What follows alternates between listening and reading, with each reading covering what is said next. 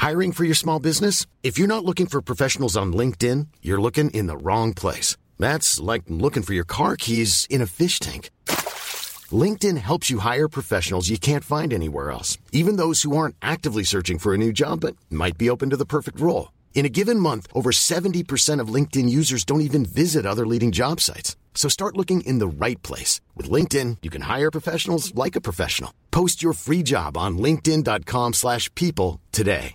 Benvenuto, benvenuta, bentornato o bentornata, chiunque e ovunque tu sia, qualsiasi cosa tu stia facendo in questo preciso momento della tua giornata, perché sicuramente mentre ascolti la mia voce stai facendo anche qualcos'altro. Stai camminando, stai guidando, stai correndo, stai disegnando, stai leggendo, stai facendo qualcos'altro. Siamo abituati a fare più cose contemporaneamente. Siamo abituati ad essere multitasking. Il mondo in cui viviamo segue dei ritmi ritmi frenetici. Tutto cambia continuamente, tutto avanza senza sosta. Il nuovo diventa vecchio ancora prima di poter essere percepito come nuovo. La sensazione comune è che non ci sia mai abbastanza tempo a disposizione per fare ciò che si deve e ciò che si vuole fare. Lavoro, studio, amici, famiglia, fidanzati, troppe cose da gestire poco tempo per farlo. Per tenere il ritmo ci siamo abituati a fare più di una cosa alla volta. Viviamo con l'ansia di rimanere indietro e ci costringiamo ad essere più produttivi. Quella sensazione di non avere mai abbastanza tempo e il diktat della produttività ci portano dritti all'interno della contraddizione del multitasking. Vogliamo fare tanto in poco, quindi sovrapponiamo tutte le attività, ottenendo esattamente il risultato opposto rispetto a quello che vorremmo ottenere. Facciamo facciamo poco e male in tanto tempo. Io purtroppo ho assorbito benissimo l'idea della mancanza di tempo e il diktat della produttività. Vado sempre di corsa e tendo sempre a sovrapporre tutte le attività che devo svolgere. Faccio una fatica enorme a concentrarmi solo su una cosa per volta. È come se il mio cervello avesse bisogno di nuovi stimoli continuamente. Si annoia e si stanca subito. Fugge dalle situazioni statiche. Non ha pazienza. Quando scrivo, per esempio, esempio, la difficoltà maggiore per me è rimanere dove sono, combattere il bisogno del mio cervello di andarsi a prendere la sua dose vitale di novità. E credo che sia una difficoltà comune quella di riuscire a mantenere la concentrazione su quello che si sta facendo. Il cervello umano è pigro per natura, ma noi lo abbiamo abituato sempre di più a nutrirsi di piccole scariche di dopamina, provocate da attività a basso costo cognitivo, facili ed immediate, che provocano un sollievo momentaneo momentaneo. È un po' come un cane che abbiamo abituato per anni a ricevere un croccantino ogni 5 minuti e nel momento in cui smettiamo di dargli questi croccantini per un po' di tempo, comincia ad innervosirsi, ad essere irrequieto. Il problema è esattamente questo. Facciamo fatica a concentrarci unicamente su quello che stiamo facendo, specie se si tratta di un compito complesso ed impegnativo, perché siamo abituati a fare tanti piccoli spuntini e pochissimi pasti completi. La nostra attenzione è sempre frammentata su più attività alla volta. Il nostro cervello è sempre impegnato su più fronti contemporaneamente, con il risultato che quando serve una concentrazione più alta del normale va in tilt, va in crisi. Semplicemente non siamo abituati a restare, siamo abituati a vagare, a fare zapping nella realtà. Stimolo risposta, stimolo risposta, stimolo risposta. È tutto istantaneo, frenetico, è tutto estremamente stressante. Io quando mi fermo, quando mi accorgo di essere essere entrato ancora una volta nel vortice della frenesia, del multitasking e mi costringo a rallentare, mi sento incredibilmente meglio. Quando rompo il meccanismo, quando smetto di ascoltare il ritmo che mi viene imposto dall'esterno e inizio ad ascoltare il mio, mi accorgo di quanto questi due ritmi siano fuori sincronia. Mi accorgo di quanto siano distanti l'uno dall'altro. E la cosa peggiore è che realizzo quanto sia assolutamente inutile lo sforzo di tenere quel ritmo ritmo imposto dall'esterno, uno sforzo che mi rende tutt'altro che più produttivo, uno sforzo che non mi fa in alcun modo guadagnare tempo, uno sforzo che mi porta soltanto ad essere più stressato, più stanco, nevrastenico. Quando riesco a fermarmi, cosa che mi costa un sacco di fatica perché le abitudini sono difficili da affrontare, prendo improvvisamente consapevolezza del grosso paradosso in cui sono dentro. Vado sempre di corsa per fare prima, ma mi sento comunque sempre in ritardo. Sovrappongo tutte le attività che ho da fare per fare di più e finisco sempre per fare molto meno. Quando riesci ad essere consapevole a livello razionale, a livello conscio di una abitudine malsana che hai, poi la grossa sfida sta nel rompere questa abitudine, sta nello sradicarla dal tuo interno. E io credo che non basti convincersene, credo che non basti mettersi in testa di voler cambiare.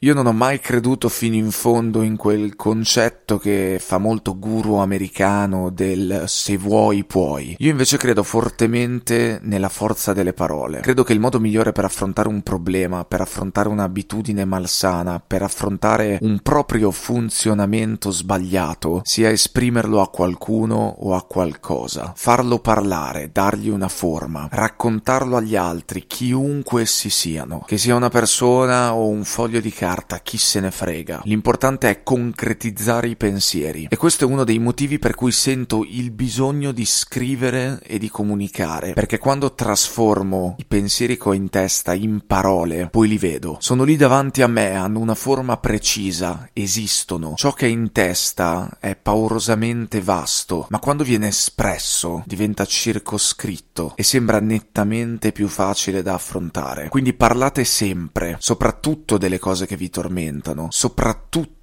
delle cose di cui non parlereste mai. Scrivete, raccontate, esternate, a prescindere da chi sta fuori ad ascoltare. Vale per tutto questo discorso, anche per le abitudini malsane. E vale anche per me, che finché non rallento sul serio, finché non imparo a seguire il mio ritmo e non quello che mi viene imposto dall'esterno, continuerò a ripetermi di rallentare, continuerò a ripetermi di seguire il mio ritmo, continuerò a raccontare la mia difficoltà nel fare una cosa alla volta, nel concentrarmi su quello che sto facendo in un preciso momento, senza farmi sovrastare dalle distrazioni che mi seguono ovunque, senza disperdere l'energia, senza cercare di guadagnare tempo finendo poi per perderlo, senza fare tutto di corsa, come se ci fosse un traguardo a cui arrivare, come se ci fosse sempre qualcuno da superare. Credo che alla lunga, a furia di parlarne, a furia di dirlo, a furia di confessare la mia difficoltà, posso riuscire a superarla e posso riuscire a cambiare davvero. Questo è il mio consiglio, parlare sempre, trasformare sempre i propri pensieri in parole, perché quando una cosa esiste, viene ridimensionata. Seguite il vostro ritmo, esprimete ciò che vi opprime, siate